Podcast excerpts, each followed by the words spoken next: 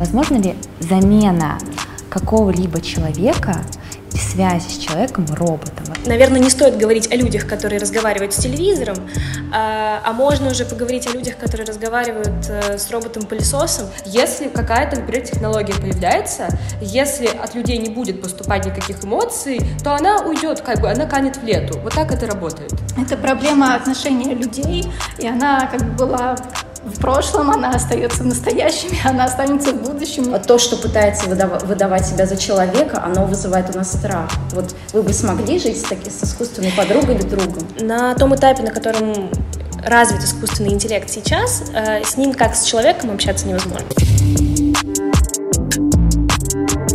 Всем привет! И мы снова с вами, это книжный клуб «Княгиня». И сегодня у нас новый выпуск, в котором мы обсудим книгу «Клара и солнце». Кадзуо Сигура – это британский писатель японского происхождения. На самом деле я э, впервые познакомилась с его творчеством, когда читала список по зарубежной литературе. Это была книга «Когда мы были сиротами». Она описывает события Японо-Китайской войны и также говорит об опиумной войне, которая происходила как раз в Китае. И вот все эти события, на самом деле это очень интересный писатель. Он изучал английский язык, философию, закончил курсы писательского мастерства. Даша, может быть, ты нам расскажешь, как вообще создавалась эта книга в вашем издательстве? Ох, э, ну я так понимаю, что лучше всего мне рассказать про то именно, как происходила работа у нас над этой книгой, потому что сама история создания ну, да. тоже довольно интересная. Э, но лучше спрашивайте у Сигура. Мы в следующий раз его обязательно пригласим. Да, хорошая идея. Ну, мы над Кларой Солнце работали примерно так же, как мы работаем над э, всеми остальными книгами. А, что это значит? Покупается книга, э, идет работа над переводом, то есть в тот момент, когда у нас оказывается рукопись, мы отдаем ее в перевод переводчику. Э, переводчик, кстати, прекрасный Леонид Мутылев, он уже переводил Исигура, это был роман небезызвестный и любимый у Исигура как бы очень многими людьми, это «Не отпускай меня». А, в общем, какое-то время шла работа над переводом. А, после этого перевод оказался у нас, потом у литературного редактора. Мы, естественно, его тоже читали с большим удовольствием, не один раз. А, ну и потом уже пошла такая более техническая работа, когда рукопись передали корректорам, верстальщикам вычитывали там все какие-то опечатки, какие-то мелкие пунктуационные ошибочки, а при этом все очень строго потом сверялось, перепроверялось, обсуждалось с переводчиком, поэтому вот я могу с уверенностью сказать, что в этом тексте нет ни одной даже запятой лишней. Так, давайте тогда э, обсудим вообще, в принципе, проблематику, которая поднимается в книге. А вот давайте, может быть, каждый выскажется, что он увидел для себя лично этой книге. Ну, на самом деле интерпретаций может быть множество. А, лично я для себя подчеркнула вообще а, прием «ненадежный рассказчик». Мы изучали на зарубежной литературе. В принципе, этим приемом Исигура часто пользуется и в других романах своих. То есть, например, чита... Герой рассказывает от своего лица историю, но э, впоследствии мы узнаем, что это не совсем достоверное событие, то есть текст может быть оборван, обрезан как-то, или вообще пересказан именно так, как видит это герой, но на самом деле э, это таким не является история сама. То есть, например, э, мы видим историю от имени Клары, но это все-таки немного наивный наш андроид, и она видит мир по-своему. Может быть, нам вообще стоит прояснить как бы для зрителя, про что эта книга, потому что многие не понимают, кто такая Клара и что вообще там закладывается. В общем, это наш мир. Но мы не можем точно сказать, в каком году. По крайней мере, там все еще есть люди, но есть уже роботизированная какая-то техника, есть андроиды. Это и... антиутопия. Да, вот. И этих андроидов люди покупают себе в качестве друзей. И вот эта история, она как раз-таки происходит э, с девочкой, которая себе выбрала вот такого андроида в качестве подруги. И потом вот рассказывает про их взаимодействие. Да, то есть, получается, мне кажется, здесь такая важная тема понята именно как вот насколько на самом деле робот, не живой человек, не настоящий, он может быть чувственным, сопереживающим, то есть обладать высоким эмоциональным интеллектом. То есть для меня вот, наверное, такой важный аспект, проблематика, это эмоциональный интеллект, то есть я даже задумалась, а действительно вот иногда даже вот по описанию, там вот главный герой робот, ну, Кларчнер, э, она, соответственно, даже более чувственная, чем другие там, чем живые окружающие. Люди, окружающие люди. То есть она настолько... То есть все восхищаются именно этим.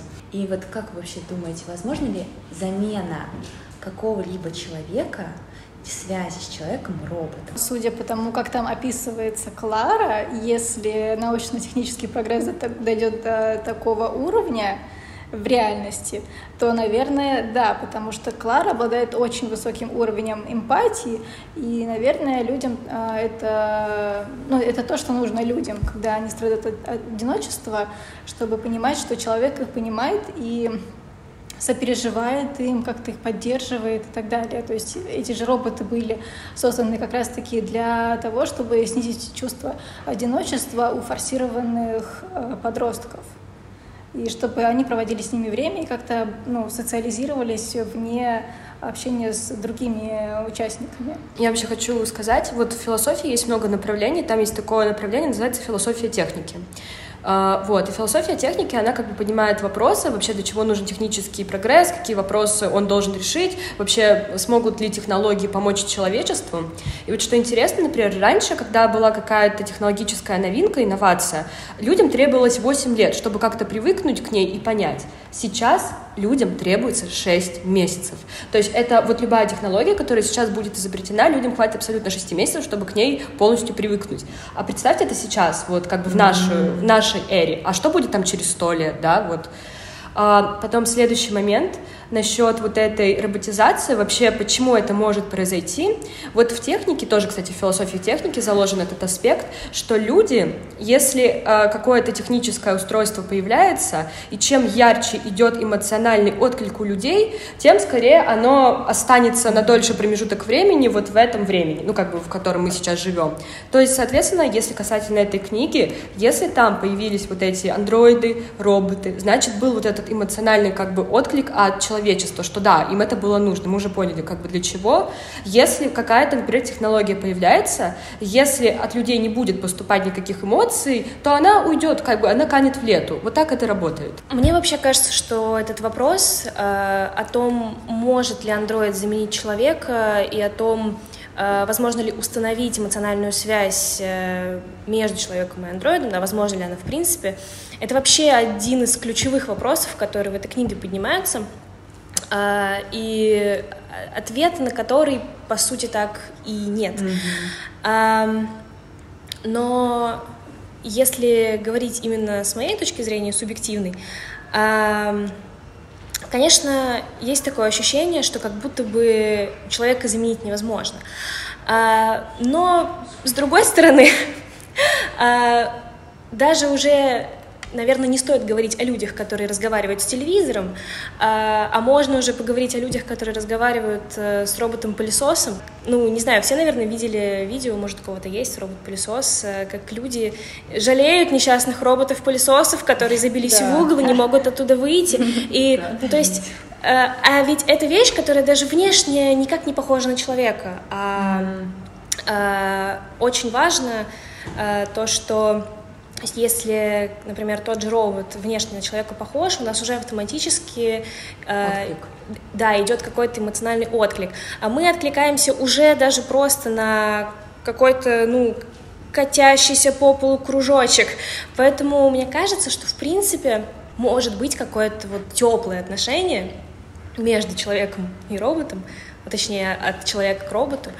А, а вот о том уже может ли именно робот воссоздать какие-то человеческие эмоции, это, наверное, отдельная тема. Ну, там говорит как раз профессор, он обсуждает эту тему, говорит, что в человеке не осталось ничего уникального, и любого человека можно заменить, как и Джози, девочку, которая, которая серьезно болела, и ею думали как раз заменить, ее думали заменить э, искусственной подругой. Вот, кстати, в фильме, я не знаю, вы смотрели а, «Бегущий по лезвию», там вот как раз по книге Филиппа Дика, а, тоже фантастика об андроидах, и там а, рассказывается о э, Рике Декарте, который охотится за репликантами. Репликант, в принципе, это полное воссоздание человека, но есть э, некоторые аспекты, по которым можно отличить его от э, человека. Вот. И в целом там между Риком и девушкой, э, я не помню, как ее зовут, но она репликант, и между ними вспыхивает любовь настоящая. То есть... Ну, я, кстати, хочу поспорить с вами, потому что а, для меня, вот мы обсуждали в предыдущем выпуске как раз книги а, «Секс без людей, мясо без животных», про то, как создавались секс-куклы. Вообще изначально же это тоже как бы были. А, первый создатель вообще целью ставил именно как создать друга для пожилых людей, одиноких людей. Но главная проблема, и вообще, мне кажется, Клары тоже такая проблема в самой книге, ну, у робота этого главного, что, по сути, ее заводят как какого-то, какое-то животное. Ну, то есть ее, ей нет э, как бы, вариантов ей уйти самой. То есть, соответственно, да, она там сопереживает, да, к ней проникается вся семья этой девочки, ее искренне любят, она искренне любит семью, но а, вы не заметили, что у нее как бы ее покупают в магазине, и как бы это, то есть, получается какой-то отношения у них изначально какие-то рыночные получаются. Проблема отношения к другому вообще существу, к андроиду, к животному, вообще к какому-то предмету. Э, это характеризует именно людей, а не всех вот этих вот роботов. Ну, Кларе повезло, потому что она попала в хорошую семью, и что у нее хорошая девочка-подросток, которая к ней прониклась. А там же описывалась э, история, когда они все собрались на этой вот вечеринке социализации, когда одни мальчики говорят... Э, Давайте вот, бросим ее, ее, да. Я так делаю со своим. должна, типа... Уметь. Сгруппироваться, она должна это уметь. Как это... новые модели. Это проблема отношения людей, и она как бы была в прошлом, она остается в настоящем, и она останется в будущем, неважно, кто заменит кого, там люди, андроидов, андроиды, людей, это все равно все останется. Но это именно касается, не, ну вот не, имеется не, не живого человека, все-таки мы к живому человеку, да, мы по-разному относимся. Именно к роботу такое ощущение, что ты реально можешь делать с ним все, что угодно. И вот да, Кларе повезло, а другие действительно так обращались. И вот секс с куклами тоже, например, мы обсуждали до этого, ну, с ними тоже, по сути, могут делать все, что угодно, и у них как бы нет вариантов отказаться, так скажем. Мне кажется, в этой книге вообще просто как бы рассмотрена именно та ступень развития роботов, когда, ну, там уже мы видим, что они как-то эволюционируют, э, каждая модель лучше предыдущей, они очень там, э, ну, так здраво мыслят, у них есть эмпатия, и это, походу, еще не конец. Представляете, вот если будет конец, они уже не будут как животные. И, ну, я думаю, вы тоже знаете, что есть много вот этих предположений. Ну, как бы вот, например, футурологические прогнозы, когда там, я не знаю, через тысячу лет уже как бы мир станет роботизирован, что эти роботы, они могут и захватить мир и все такое, потому что люди сами вложат в них те качества, которые есть в, в нас самих. Все-таки Клара — это особенный андроид, потому что у нее действительно, как вы сказали, развит уровень эмпатии, и э, один важный момент, э, она все-таки смогла сама выбрать себе подругу, потому что у нее был выбор еще один, но она э, отказалась от другой девочки, и это ее отличает от других андроидов, у которых все-таки заложено в программе, э, если тебя выбрали, ты должен идти к этому человеку все-таки.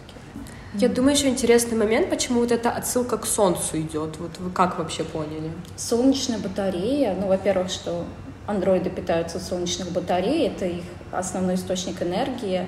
Ну, для Клары это солнце как символ жизни, символ всего, то есть какое-то сакральное и Сигура приносит вот как раз в солнце. Вам не показалось, что это как вот именно как языческое, вот как Бог, именно как что религия, солнце, да, да, подразумевается. Да, да. Потому что когда там был, ну я думаю, мы не будем спойлерить, да, когда был момент там сложный, и Клара пошла просить у солнца помощи, и оно помогло, кстати. Ну как создание, то есть солнце, то есть а, мне кажется, автор говорит о том, что а, не только солнце создает жизнь, ну, вообще, в принципе, человеческую, но целом, то есть и роботы даже, неживые существа тоже вот с солнцем связаны. Интересно тоже вот еще моменты, что робот, как бы э, основываясь на своих наблюдениях, он понял, что солнце это как такой, ну, как в лице Бога выступает, mm-hmm. и до этого дошел робот, что надо идти просить помощи у солнца. Это он даже быстрее дошел. Да, ну то, есть, ну то есть, что э, как бы искусственный интеллект, которому, я думаю, не закладывали то, что есть Бог, потому что, ну, все-таки это, ну, мы понимаем, неподтвержденные вещи, да, он понял, что вот есть что-то духовное такое, вот действительно сакральное, что это может помочь.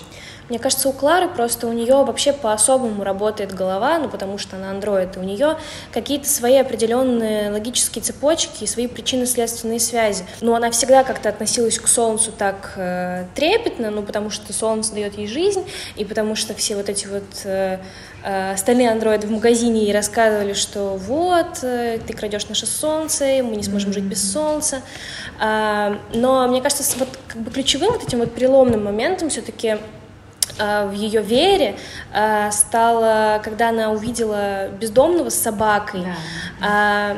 Э, подумала, и, что они умерли. И подумала, что они умерли, а потом на них посветило солнце, они встали и пошли. И как бы для нее в ее голове было так, что солнце их воскресило, потому что у нее есть определенные какие-то факты в голове, что вот там солнце помогает мне питаться. Mm-hmm. Если я буду без солнца, я отключусь, соответственно, я умру. И, видимо, этот человек тоже отключился, но солнце его спасло. Mm-hmm. И поэтому у нее в голове это так вот и сложилось. А, а все остальное дальше, как бы, ну, когда у нас есть какая-то а, какая-то мысль, дальше все остальные факты, все остальные наблюдения, они уже просто наслаиваются. А, и, возможно, они даже не совсем подходят, но нам кажется, что они подходят, потому что вот у нас есть эта мысль, у нас есть эта вера. А, и чем дальше, тем как бы больше нам кажется, что это правда. А, поэтому и в конце это доходит до определенной кульминации. Ну, вера, да. То есть Мне получается. кажется, просто у Клары уровень мышления такой, как у семилетнего, девятилетнего ребенка. Абсолютно детский. Поэтому да. она посчитала, что солнце помогло воскресить бездомного, поэтому она такая открытая, поэтому она такая наивная, добрая, искренняя и так далее. Она, кстати, еще сравнивать людей, например, с блендером или с кофейной mm-hmm. чашкой, тоже как для детского сознания очень. Да, да, да. А еще мне понравилось, как она дни недели описывает, типа второй день, четвертый день. Ну, то есть она как бы цифрами называет, она не говорит никогда их их название. Тоже интересный да, момент. Вот у меня есть такой вопрос к вам. Вы бы смогли, например, жить с искусственным другом или с искусственной подругой? Просто есть понятие эффект зловещей долины.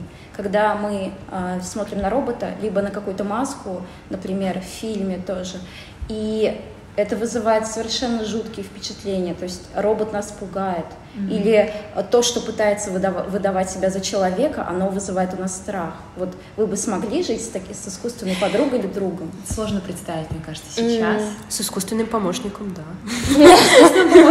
Он там убирает, не помогает, да. Робот-пылесос. Я читала и частично еще слушала произведение и там оно еще сопровождается такой какой-то очень зловещей музыкой, на мой взгляд. Я ждала всю какую-то подлянку, правда, когда она шла. Скример, Да, реально, я эта мама вообще не подсаживалась. Я не соглашусь, аудиоспектакль, как это называется, или просто э, аудиокнига. Аудиокнига, да, она очень классная была. Она очень классная, но она мне вызывала зловещую. Здорово, кстати. Ну, погружает тебя. Погружает, да. Но я вот просто представляла и понимала, что мне становится реально страшно. И мне вообще пугает мысль, что нас могут заменить роботы.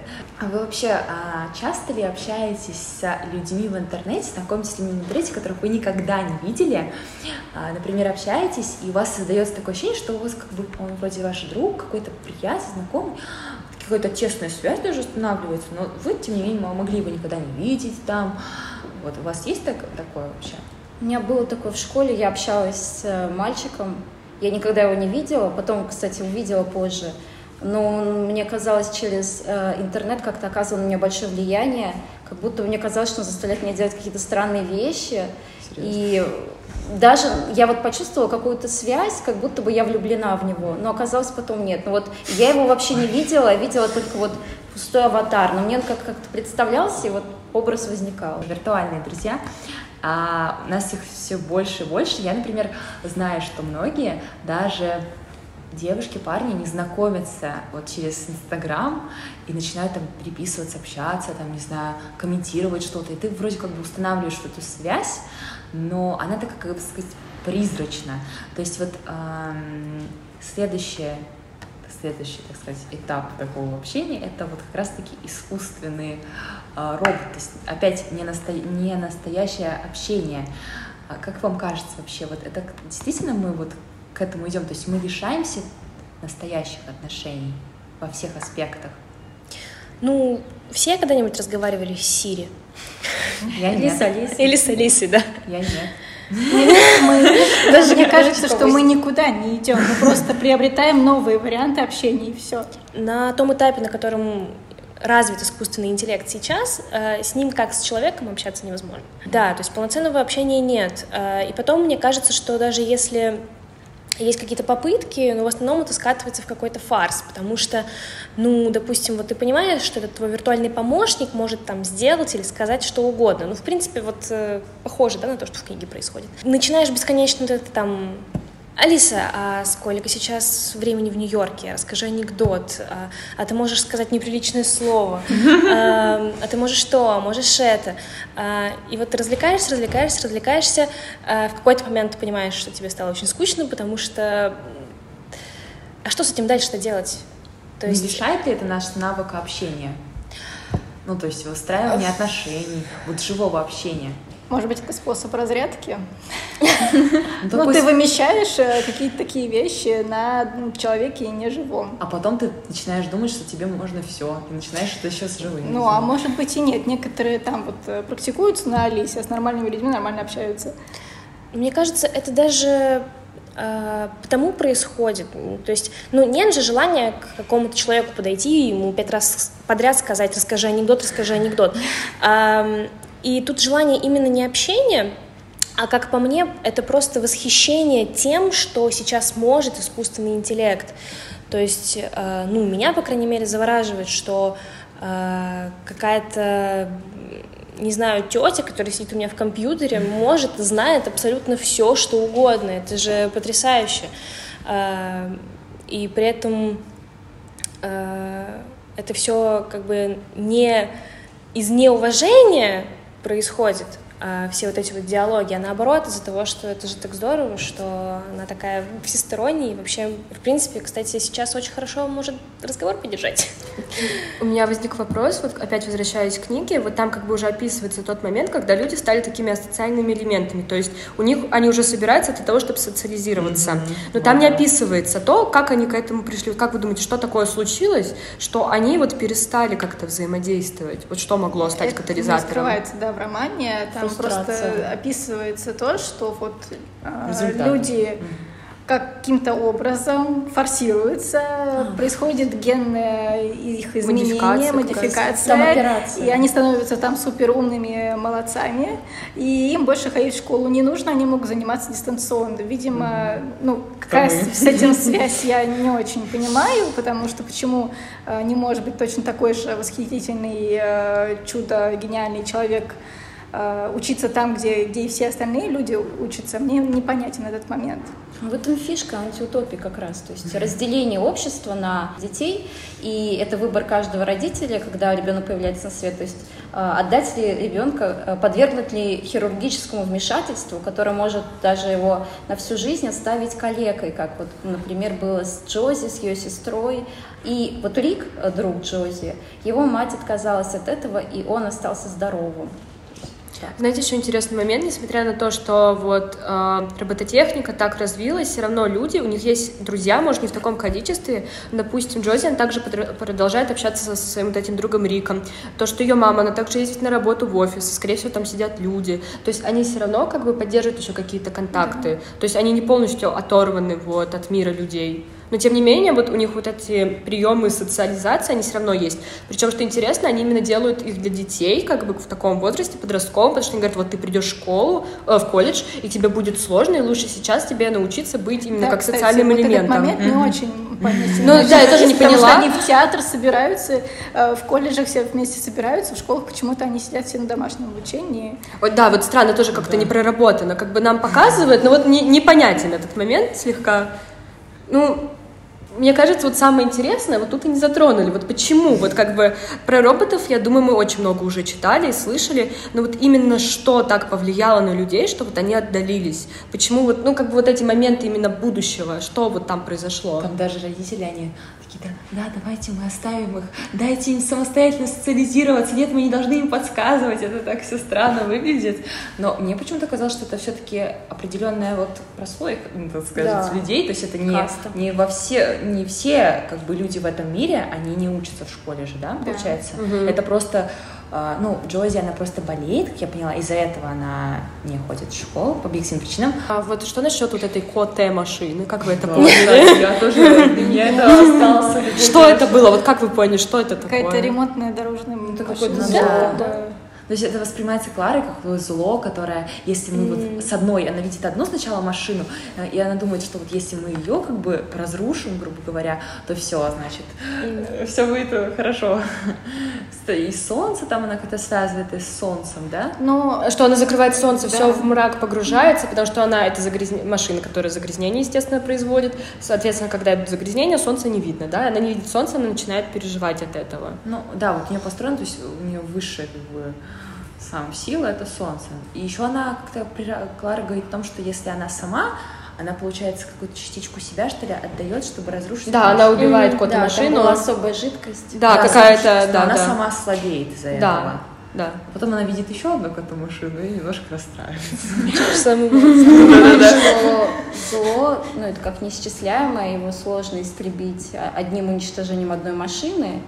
И она понимает, что это не тот способ, которым можно уничтожить все зло. Было очень интересно именно наблюдать за эволюцией, так скажем, Клары, потому что вот как ее забирают в магазин, как она, она очень наблюдательна изначально, но вообще, в принципе, как она начинает замечать какие-то вещи, как она подмечает какие-то черты главных героев, как она понимает, что вот сейчас вот можно, не знаю, помочь, сейчас вот нужна ей поддержка, почему она так себя ведет, то есть она сначала анализирует, она. анализирует, то есть это прям реально классно. А как вам вообще понравилась ли книга? Мне понравилась книга, достаточно интересная, особенно вот этот момент, мне больше всего понравился момент, когда там поднимается вопрос, можно ли заменить умершего ребенка а, андроидом. И я бы для себя отметила, что это главный момент в книге, но, может быть, это не так. А, и, но есть такие моменты, которые, как бы, до которых нам еще очень-очень далеко. А, и вот эти вопросы, которые мы сейчас поднимаем, ну, я думаю, что мы все-таки еще пока не готовы, ни наука, ни техника, ни мы сами, а, ни к вот этому форсированию далеко не готовы, к этим андроидам тоже далеко не готовы. Поэтому и мы эти... сейчас можем Нет рассуждать. вопросы э, в этике, наверное, технологической mm-hmm. этики пока не затронут вот этот момент. То есть он постепенно развивается, но вот мы еще не подошли как раз. Да, Ну, мне понравилась книга, в принципе, как предыдущая, которую читала этого автора. А, герои достаточно светлые, так прям детально а, раскрытые. Мне очень это понравилось. И главное, это, мне кажется, вот как тема, которую, о сказала Ира, и тема материнства. Вот это две важные темы э, этой книги. А, также тема гиперопеки важна тоже. У меня вообще, я когда начинала читать, мы как раз с Ирой разговаривали, и мы думаем, а что, почему это гениальное произведение? Ты сначала ты читаешь да, и такой... Долго-долго а, ну, читаешь, да, читаешь как бы, ну, художественно приятную литературу, которую ну, читаешь приятный текст, как бы интересный сюжет. Ты вроде ничего не замечаешь такого сверх ну, необычного, да? А потом уже вот наступает момент, где-то ближе к середине книги, такой, и ты, ну, ты действительно понимаешь, что действительно такие глубоко эмоциональные уже вещи затронуты. Катарсис. Да, и мне кажется, что ну, вот для меня важно самое то, что, во-первых, это такая светлая э, действительно книга. Я боялась, что будет несчастливый конец, но для меня все-таки это счастливый конец. И для меня вот важный момент именно веры. То есть я просто сама верю в то, что если вот во что-то сильно верить, к этому идти, и вот, ну, это может справиться. Вообще, вера, она может все. Мне она понравилась, но я не сказала бы, что для меня она какая-то гениальная. А, почему? Ну, я, во-первых, сама как бы очень много сейчас посвящаю своему времени изучению техники вот этого вопроса. А, но я очень люблю подмечать детали, и если вы помните, там в начале книги есть такая там строчка, когда мы были новые.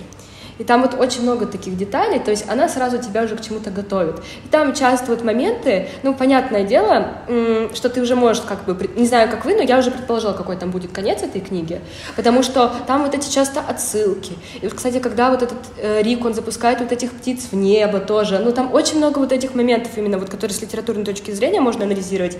Или когда вот... Э, они с мамой и с андроидом едут куда-то, ну вот, да, где, mm-hmm. да, тоже это вот, ну такие моменты, вы знаете, иногда у меня эта книга вызывала чувство тревоги, но для меня это хорошо, для меня это хорошо, потому что когда она пробуждает во мне чувство тревоги, значит, она во мне вызывает отклик, да, и мне это важно, нежели я так прочитаю, такая, о, ну класс, все, хороший конец, для меня конец, он был, я предвидела его, я не буду говорить, он хороший или нет, потому что каждый человек его по-своему оценивает, но я, я бы советовала ее к прочтению, потому что для каждого тут может быть поднята как бы своя проблематика. Вот девочки сказали, что там, например, материнство, да? да. Для меня, например, вообще именно скажем, самость человека и не только человеческого какого-то существа, потому что это есть у всех, я считаю. Вот для меня тут больше этот вопрос был поднят. Я вообще, чем очень люблю Исигура, эм, тем, что он, наверное, из всех нобелевских лауреатов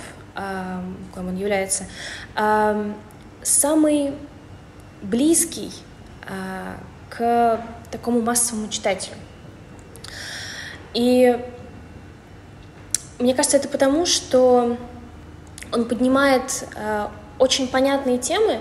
Вот, то есть вот э, даже если говорить это применимо к Кларе и Солнце, вот мы прочли книгу, и нам в принципе понятно, какие основные вопросы, основные темы он затрагивает. То есть какие-то прям на поверхности, какие-то чуть пониже, но прям сильно копаться, чтобы понять вообще, в чем был смысл, mm-hmm. э, не нужно, и это здорово. А, и во-вторых, это, конечно, то, что он не брезгует никакими жанрами. Если вообще посмотреть на его творчество, у него есть а, и научная фантастика, по сути, детектив. да, это, у него есть детектив, у него есть фэнтези, или, например, «Остаток дня», который вообще, ну, просто абсолютно классический английский роман.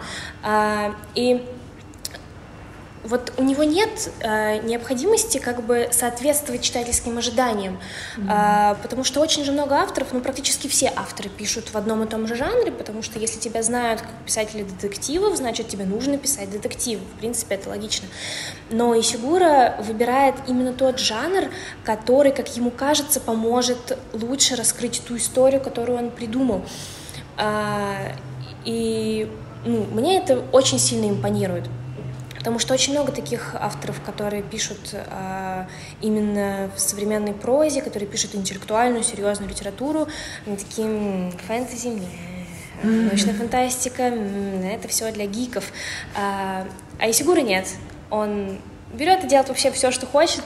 Экспериментирует. Кстати, с этим я согласна, да. Научная фантастика — это вот единственное произведение, которое я прочитала, все остальное ко мне. Согласна, да. тоже так вот. а, Тем более, что сейчас эта тема очень популярна. Вот мы обсуждали, и все знают какие-то фильмы, сериалы, другие книги, потому что это все на поверхности. А вот в последние там несколько десятков лет очень много это поднимается, очень много именно философских дилемм, а, литературных произведений. Поэтому я рада, что он написал эту книгу. Она мне лично тоже очень понравилась. Э, я с удовольствием ее читала и перечитывала. Э, и действительно очень много в ней того, что можно обсудить, э, того, что сейчас интересно, актуально, популярно.